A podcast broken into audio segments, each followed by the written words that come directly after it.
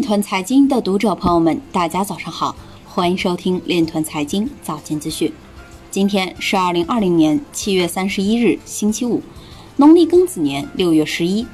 首先，让我们聚焦今日财经。澳大利亚可能成为亚洲加密货币衍生品未来枢纽。俄罗斯加密骗局在二零二零年上半年增长三倍。国家外汇局跨境金融区块链平台助东莞稳外贸。百世集团正在杭州试点上线应用区块链技术的物流存证平台。以太坊增长和采用率比比特币快得多，比特币和黄金关系更为紧密，受新冠避险需求推动。区块链加存储等于 Filecoin。中装建设与兴业银行将与区块链等方面开展合作。交易员表示，比特币将在2021年挑战此前的高点。美联储鲍威尔表示，美国第二季度 GDP 萎缩幅度或创纪录最大幅度。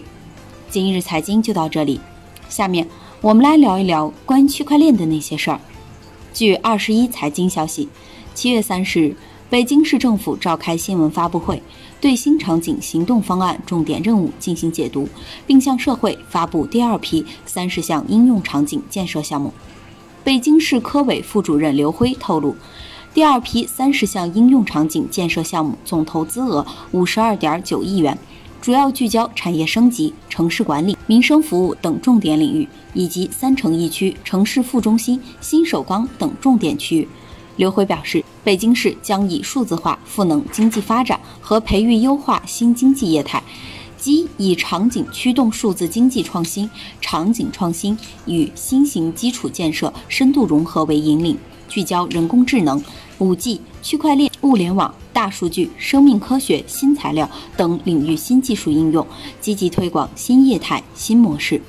以上就是今天链团财经早间资讯的全部内容，感谢您的关注与支持，祝您生活愉快，我们明天再见。